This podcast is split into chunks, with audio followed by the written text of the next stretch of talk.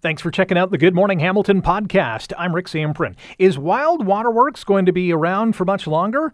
A worrisome omission. Forge FC champions again. Booze taxes are going up once again. Will Trump get dumped? And beware the Halloween beetle. The GMH podcast begins now. This is the Good Morning Hamilton podcast on 900 CHML. The city of Hamilton is looking into the future viability of Wild Waterworks. It's been around for 40 years now.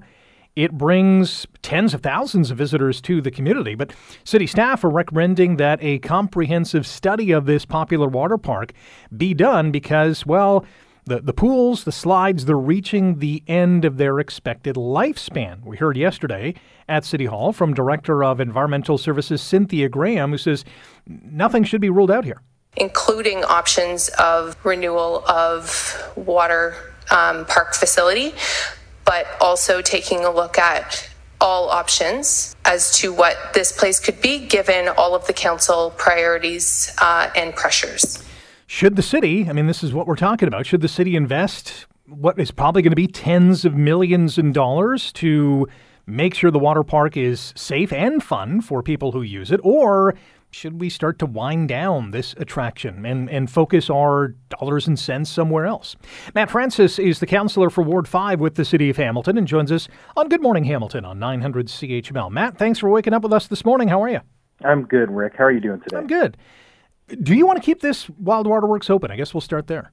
Well, yeah, that's what my um, what yesterday was all about. I, I asked to defer this motion to the December fourth Public Works meeting, just to give more time uh, to sit down with staff. Uh, these reports only get published a few days before the meeting, so um, it's a very complex file. It goes back a number of years, straddling a number of different councils, um, different master plans. It's it's not a very straightforward file gives me an opportunity to sit down with staff. And, and what I did with that is, is, is, is requested to sit down with them and come up with a plan that potentially looks at a public-private partnership as well, um, which would, you know, obviously achieve both, getting it off the city's books, but keeping it as a as an asset to the municipality. People could still enjoy wild, wild waterworks, and that's just an exploration. I mean, that's not something we have to choose to go down, um, but we need to look at all options, and that's why I I made that suggestion yesterday. So that has been deferred to the December meeting? That's correct. Okay. So this will be dealt with in the December meeting. Basically, what that's going to do is give staff direction to look at all these different options. Um, they'll report back in about a year's time, and then we'll make a decision in about a year from now uh, what the future of this will be. We're planning to uh, open up in 2024. Uh, I, you know, I was actually a season pass holder with my kids in 2023 and 2022, and I can tell you firsthand the park is magnificent. Uh, yes, it is aged, um, but it is it's it's a great asset. It's lined up down the down the road on a hot summer day, and, and don't kid yourself, this park is still very much vibrant if the price tag is in the tens of millions of dollars, just to say, I know, I know we don't like to speak in hypotheticals, but would it be worth it? Knowing you know all the good and all the the, the people that it attracts to the city, it, at the end of the day, is it going to be worth spending that amount of money? Well, and that's what the options presented back will, will tell us. Now, we've already put it out to the consultant who did this work, reported it back a couple years ago. Uh, it was quite interesting. They had four different options. Number one was do nothing and let it fail over a few years. Uh, number two was replace everything like for like for 26 million. Number three and four was uh, it was just ridiculous. They wanted to turn it into basically uh, Disneyland uh, for 40 and 60 million dollars respectively. Uh, and even the, in what I, I, I didn't really like was the $26 million uh, proposal was replace everything like for like, which if you've been there, it does not everything needs to be replaced like for like. Um, there's still, you know, you look at the water park, it's the wave pool itself, according to the consultant's report, still has 12 years life left in it.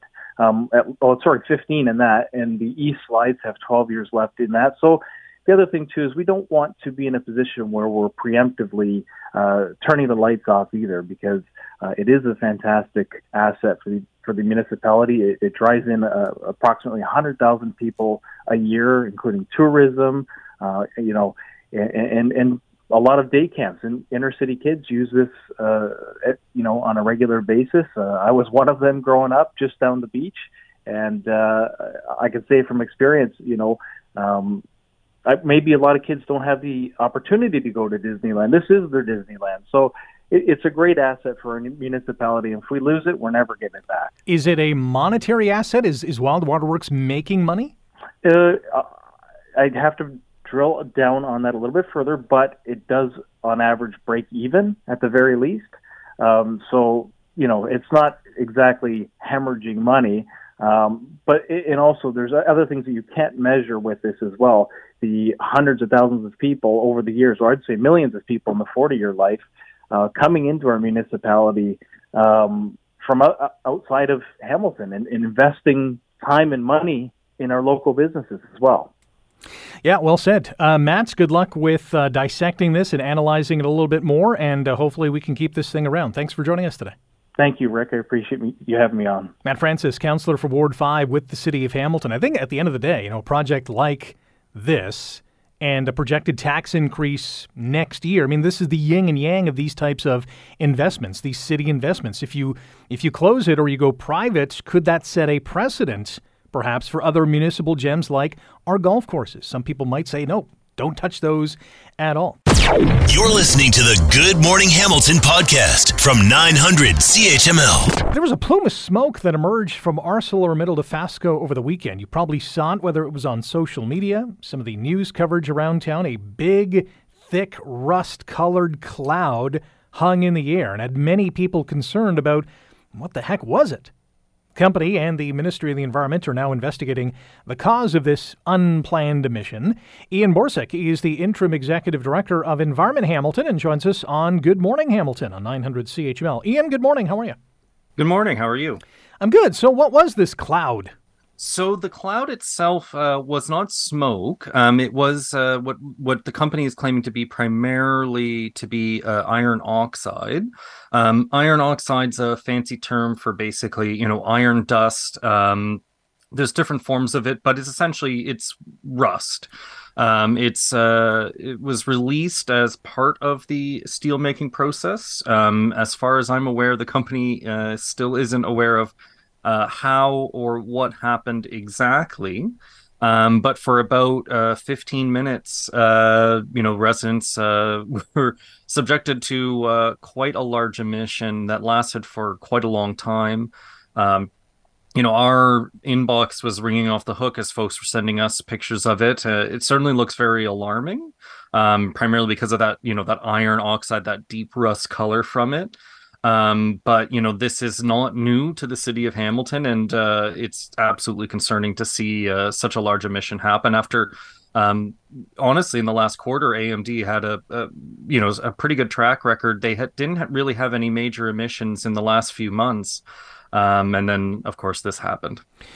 Are there any potential health impacts from this iron oxide plume? Yes. So iron oxide on itself, um, if you were to inhale the fumes, like if you were working in the facility, there is a good chance that um, uh, rapid inhalation can be uh, harmful to the human health. Um, in terms of the actual particulate matter that was released into the air, um, iron oxide in and of itself isn't carcinogenic. Um, so it wasn't like a particularly harmful substance on its own was released. Um, but it's important to note that when you can see an emission like that and it hangs in the air, that means that most likely there's small particulate matter that is composing of that giant cloud.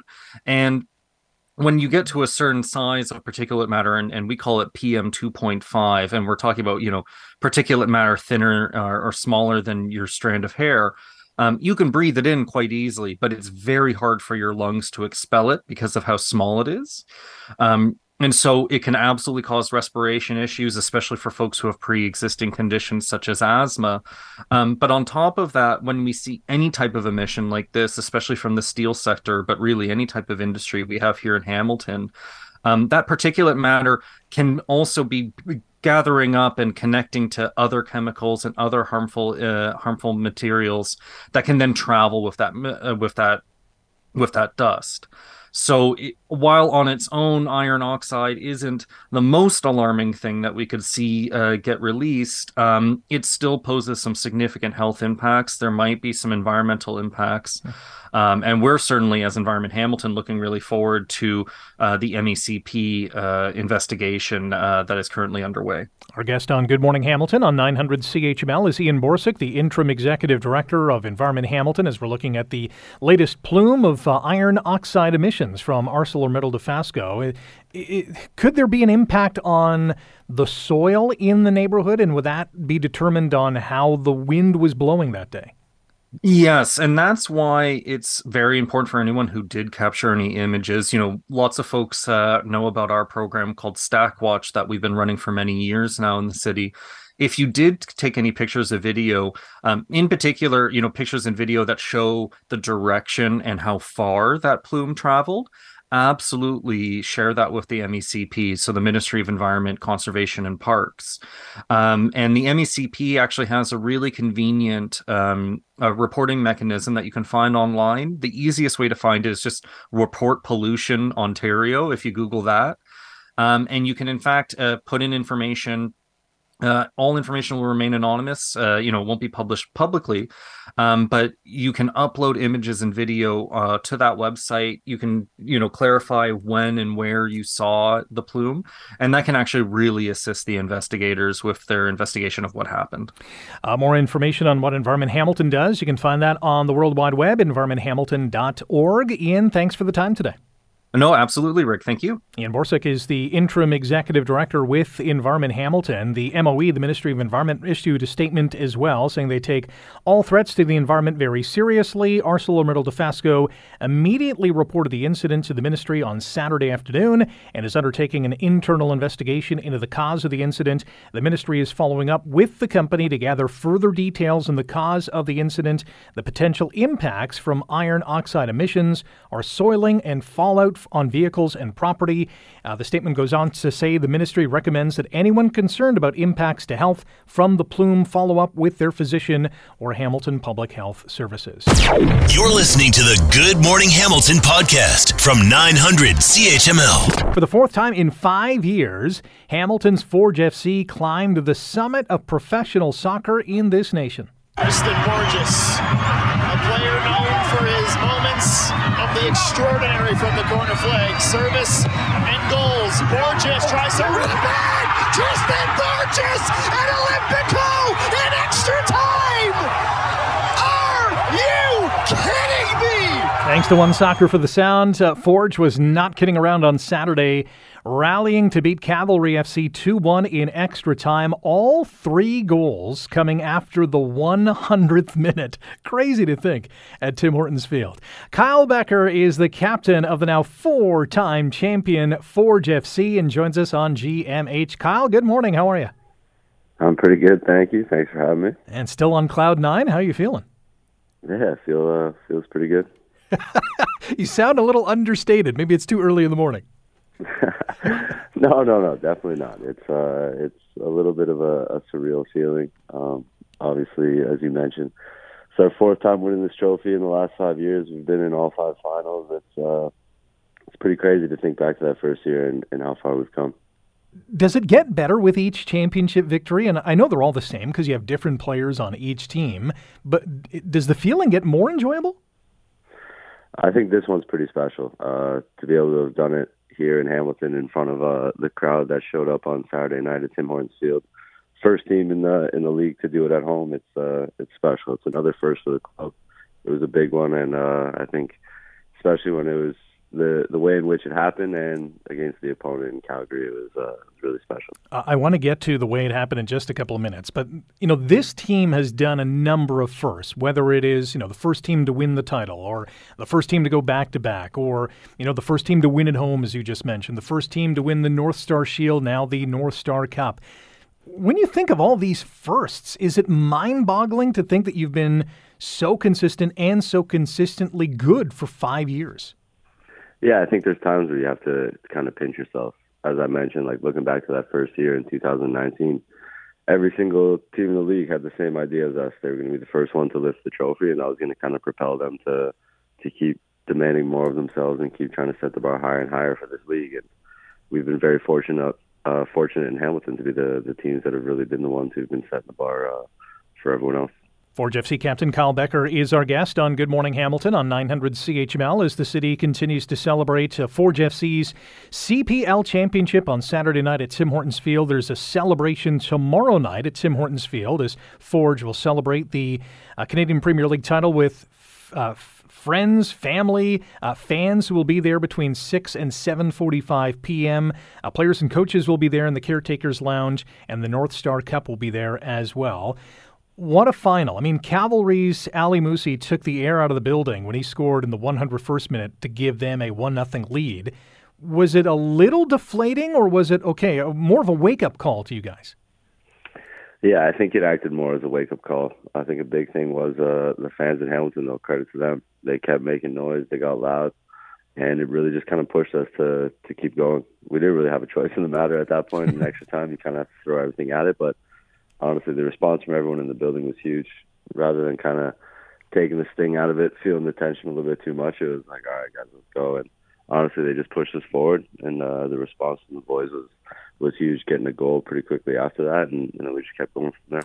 Yeah, you got the equalizer six minutes later. How how massive of a goal was that? I know the winner is always going to be looked at as the goal that you know won the championship, but if you don't get that equalizer, you're not getting the winner. Yeah, absolutely, and uh, I think you can see it when you watch it back and you hear the response from everyone in the stadium. It was everyone kind of felt something special was starting to happen. So it was uh, it was good, and we kind of just continued to feed off that. We played the highlights uh, from One Soccer on uh, Tristan Borges' Olimpico corner kick goal. How many times have you watched that highlight? I don't think that one's getting old anytime soon. Did you did was that the plan? Did you know he was going to do that? Uh, we do actually have a corner where we kind of just the the aim is for the guy who's taking the kick to really just try and shoot to get it to put it right on top of the goalie, create a lot of havoc, and Borges can do it better than anyone else.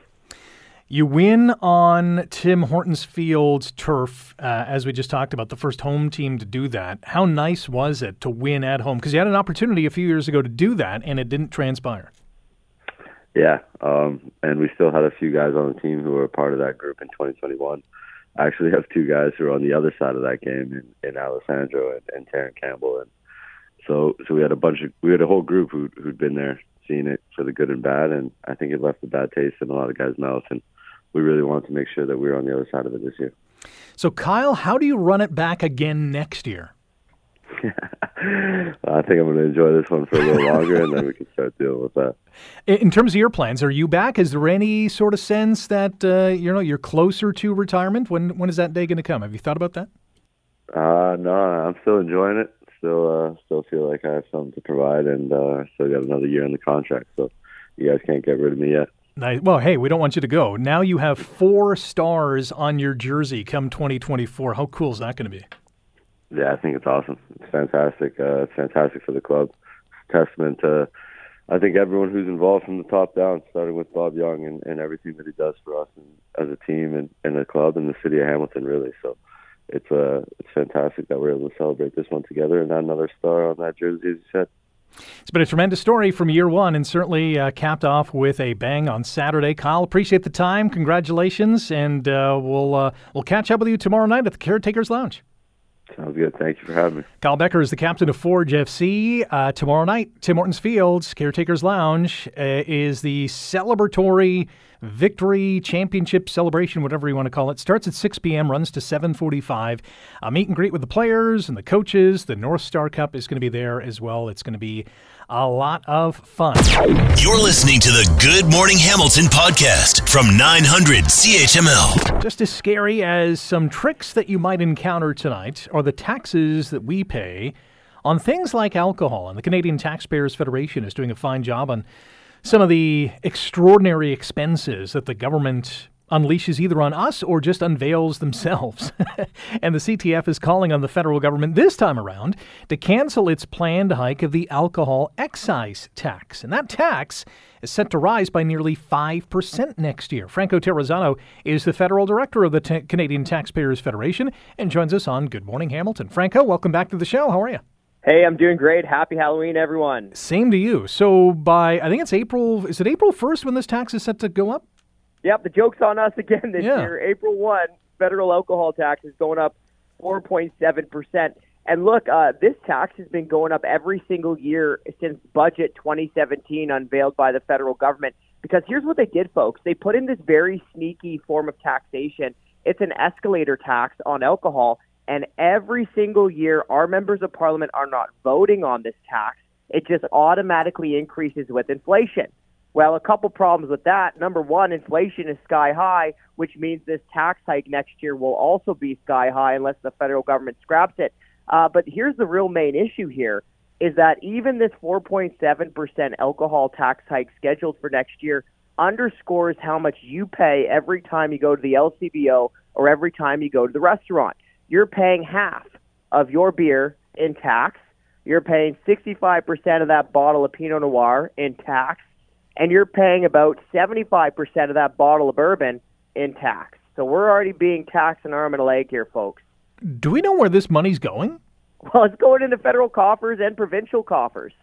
That's where it's going, right? And look, let me just let me just tackle an argument head on, right? Because I hear a lot of people say, you know, isn't this for health care? And you know, I understand that sentiment, but taxes are already making like 75% of the price of spirits. So, so how high do you want these taxes to go? Right, 100%, 150%, 200%. I think we're already paying enough tax. But another key point here is that a tax on a case of beer in Canada is five times higher than that same case of beer's taxes are in the USA. And I don't think you can honestly say that we drink five times less than the Americans. But I think the big issue here is if you're pushing for these taxes for health care, well, here's the thing. If you're a politician and you and that is your belief, then you should have the spine to say that in the House of Commons, to be honest with people in the House of Commons, and to vote on it in the House of Commons. But that's not what's happening here. Our guest on Good Morning Hamilton on 900 CHML, Franco Terrazzano, the federal director of the Canadian Taxpayers Federation. We're talking about the planned 4.7% uh, increase in the alcohol excise tax next April 1st. And we talked about this, I think it was last week, that restaurants in this country are struggling and mightily, uh, half of which think that they may not be around a year from now. This is just going to add more to their bottom line, and they're just going to pass it along to customers in, in many respects. Well, that's it right there, right? First of all, we're already paying very high prices for, you know, you just work a long week and you want to enjoy a cold one, maybe with some pals, maybe after men's league hockey. Well, we're already paying half of it uh, for a can of Coors Light or James Ready in tax. Maybe you want to take out your your spouse right? You want to have a nice pizza night. You're paying 65% of a glass of wine in tax. So we're already paying an arm and a leg in tax. But the other side of the equation here, it's not just us consumers who are being hurt. To your point, it's also many small businesses, right? Your favorite restaurant down the street. Well, they have to deal with all this additional tax burden as well. And they're also facing a rising cost of input. They just went through a couple years of a pandemic, right? So their margins are going to be lower. Uh, but not just that your favorite microbrewery. I know here in Ontario, when I moved here, I was surprised to see all the flourishing microbreweries in, in, in the province. Well, we don't want to hurt them. We want to encourage their growth, but this tax does the exact opposite. Plus the wineries in Ontario as well. I know there's a budding winery industry here, just like there is in British Columbia. Well, we should be encouraging the growth of those industries, but this federal excise tax is doing the exact opposite. Franco, always appreciate the time. Thanks for shining a light on this.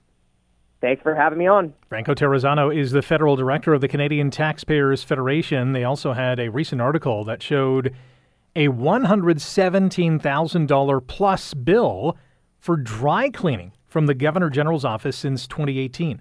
$117,000 for dry cleaning. That is insane. You're listening to the Good Morning Hamilton podcast from 900 CHML. Does the actions of former President Donald J. Trump after the last election make him ineligible to run again? Well, some American courts are about to decide that. I'm so indicted, and I just can't hide it. I'm about to go to jail, and I don't like it. I'm so indicted, and I just can't hide it. I know, I know, I know, I know, I know. I am so screwed. I just couldn't resist. No, this has nothing to do with his numerous indictments. I mean, part of it is, but it has more to do with Trump's revving up the engine to the insurrection at the U.S. Capitol and how it applies to the Fourth Amendment. Brian J. Karem is a political analyst for CNN, a White House reporter, and host of the Just Ask the Question podcast, and is waking up with us this morning on GMH. Brian, good morning. How are you? Pretty good. How are you doing, Rick? I'm good. good. Can can these courts prevent Trump from landing on next year's presidential ticket? Well, yeah, there's there are constitutional experts who argue that there's a clause in the amendment that would bar Trump from becoming president again.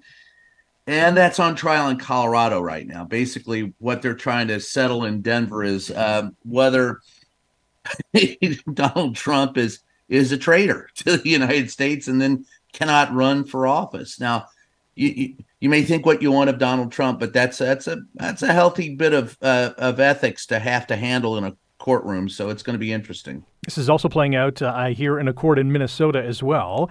Yeah. And, and, and Trump. Well, the one in uh, yeah, I'm sorry, the one in Denver is the one that started yes. yesterday, and that's uh, and it's Section three of the Fourteenth Amendment um, that, that it disqualifies anyone who quote engaged in insurrection or rebellion, and so that's that's what everyone is having to uh, put their mind around did Donald Trump engage in insurrection or rebellion? At the end of the day, it sounds like this is probably going to go to the Supreme Court. Is that fair?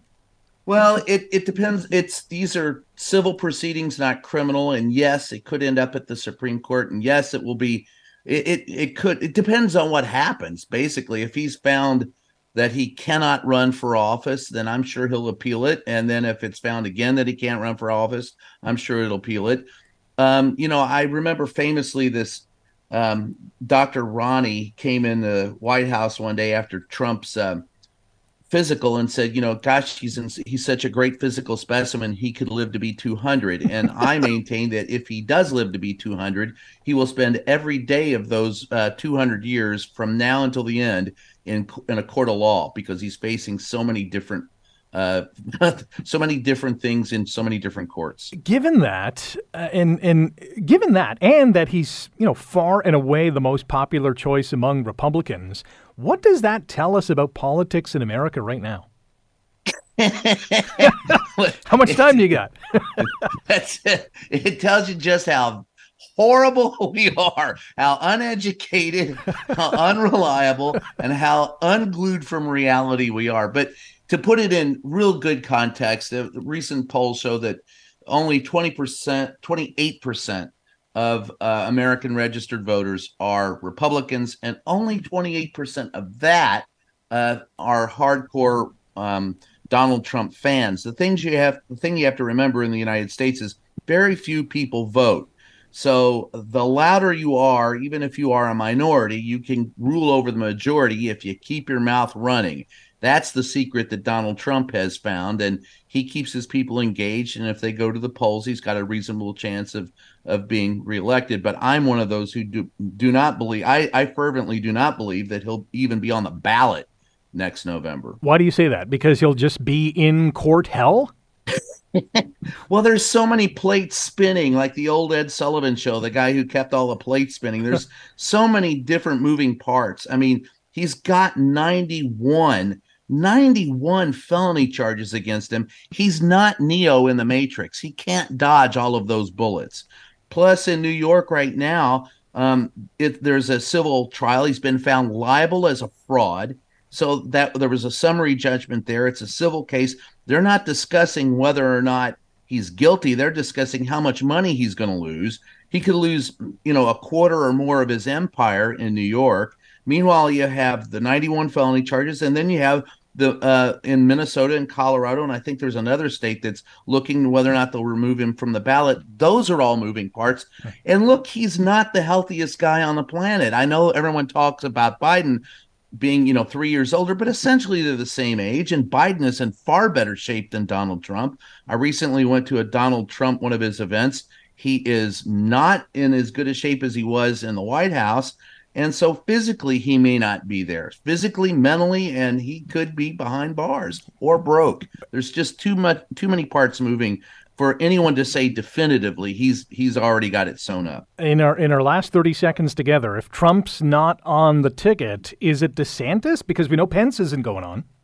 You know, that's the question. That and here, look, here's the real question: Will either one of these guys, the incumbent president or Donald Trump, the ex-president, be on the ticket in 2024? And I think that is still up in the air on both cases. Wow, Brian, appreciate the time as always. Thanks for waking up with us this morning.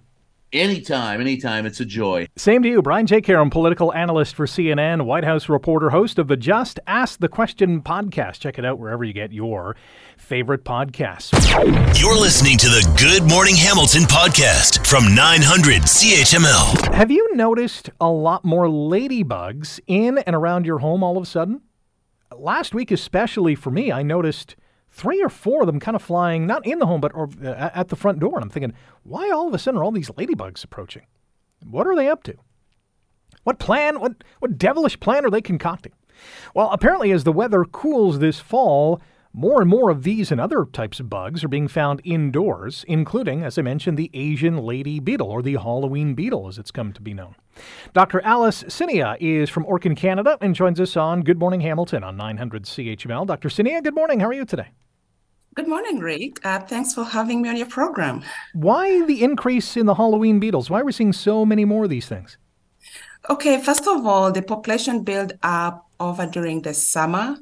And now, as soon as the temperature drops below 10 degrees centigrade, that's in the fall, they start looking for places to hibernate, overwintering sites, and where to go. So they have to go inside indoors. So that's really why we're seeing this massive uh, population of ladybugs trying to get inside. They're just trying to run away from the cold. All right, so they're they're not out to get us. They're just they just want to stay a little bit warmer.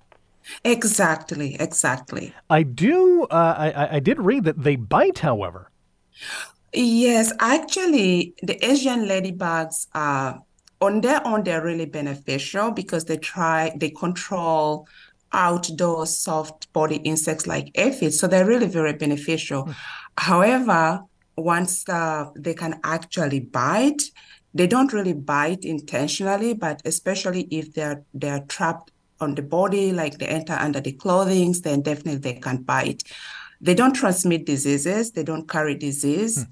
Uh, they don't cause damage, structure damage. They don't tunnel into wood except that when they're in large numbers, they can become a nuisance. That's really when they become troublesome to us humans. So, when should we be concerned at those large numbers? When we see a handful, should we be calling people like you at Orkin? Uh, not necessarily. If you really see like over 50 plus, especially um, when they start amassing or gathering on the southwest side of the building of the house. And it's because these surfaces usually receive more uh, sunlight and warmth during the during the fall. Mm. Um, so it's the walls are really warmer, so they tend to congregate on the south southwest side of the wall. So if you see the number is like 50 plus, definitely it's something you should be concerned um, as pest control companies, we don't have much alternatives or tools to really control uh, Asian ladybugs because it's not on the products that we use for controlling other insects. So there are just a few things that you can do as a homeowner. If you find a few, you can just vacuum them and just dispose of them, or you can just uh, create a refuge plant and dispose them where those plants are so that they're safe for next year. Hmm. So those are really a few things you can, uh, homeowners can do. However, the most important thing is to prevent them from going inside because if they stay outside, that's okay. So, just a few things to do to prevent them from going outside. My best advice is that during uh, early fall to do a walk through outside of the building. So look for any cracks and crevices, any opening which is more than two milli, uh, three millimeters wide, ladybugs, the Asian ladybugs can get through. So any gap, uh, find it and then seal those gaps. So for example, pour those uh, door sweeps because they can go through underneath the door, around the window sills if you have gaps, cracks and uh, cracks and crevices, or if uh, door screens or window screens are worn out, it's torn, they can still come through unscreened vents or missing roof tiles. So those are things to look for gaps around utility pipes where it goes into the wall. Most cases we take that for granted, but it's always a gap around there. So once if uh, these openings are found, it should be sealed. So uh, homeowners can really caulk it using um, silicone material or another pest or uh, pest resistant uh, caulking material. So once you're able to do that, you'll keep them outside and they won't be going inside. Great tips from Dr. Alice Sinia from Orkin Canada, as she is our guest on Good Morning Hamilton on 900 CHML, talking about Halloween beetles or these Asian uh, lady beetles who are uh, cropping into our house to uh, get warm for the winter months that are coming up. Are there any other critters at this time that is keeping Orkin teams a little busier this year? Rats, squirrels, raccoons? I'm sure they're all finding a trying to find a warm place to uh, stay. Oh, yes. There are always critters trying to get inside because everyone is trying to run away from the cold. Yeah. So, yeah, uh, we have rodents, especially uh, mice and rats, because it's getting cold. They're all trying to get inside. Uh, we have overwintering insects such as the box elder bug, uh, the brown marmorated stink bug, cluster flies. These are all uh, critters that uh, they tend to tr- overwinter indoors or in warm structures. So definitely have to be out there look for it. And uh, this during this season, we're really Orkin is really busy uh, with all these overwintering insects because they're trying to get inside. So we get tons of calls. So uh, just advice to homeowners is um, just try to perform an exclusion. Try to keep this pest away. So again, find those entry points, uh, seal them, keep your doors closed. And if, for the case of cluster flies, boxer elder bugs, stink bugs, and rodents, yeah, you know what? Just call a professional pest control company out there, such as Orkin Canada, and for sure they'll come out and help you to uh, design a program to be able to take care of it. But again, it goes back to exclusion. So right at the, the, the start of fall, it's very, very important to to do that exterior inspection, not just for the Asian ladybugs, for all different types of critters that will try to get inside, mm-hmm. because they're looking just for that warmth, for shelter, and also for food, especially for rodents, because they have to, rodents have to feed throughout the winter. It's only the insects that will not feed. They'll just go to sleep until the springtime. They wake up and come outside. So it's very important to make sure that, you know, you don't have a potential source of food that will attract rodents to your property and then inside, uh, seal out those entry points and make sure reduce clutter on the property, which also attracts rodents uh, once they get into onto property, then the next thing is they'll just try to go inside. Yeah, and that's that's when they really become a problem. Dr. Sinia, we'll have to leave it there. Thank you for your time this morning. Thank you so much for having me, Rick. Thank you. Have a good day. You too, Dr. Alice Sinia from Orkin, Canada. Coming up, Donald Trump back in court. That's next on GMH on 900 CHML. Thanks for listening to the Good Morning Hamilton podcast. You can listen to the show live weekday mornings from 5:30 to 9 on 900 CHML and online at 900CHML.com. The Good Morning Hamilton podcast is available on Apple Podcast, Google Podcast, and wherever you get your favorite podcast. I'm Rick Zamperin. Thanks again for listening, and don't forget to subscribe to the podcast. It's free, so you never miss an episode, and make sure you rate and review.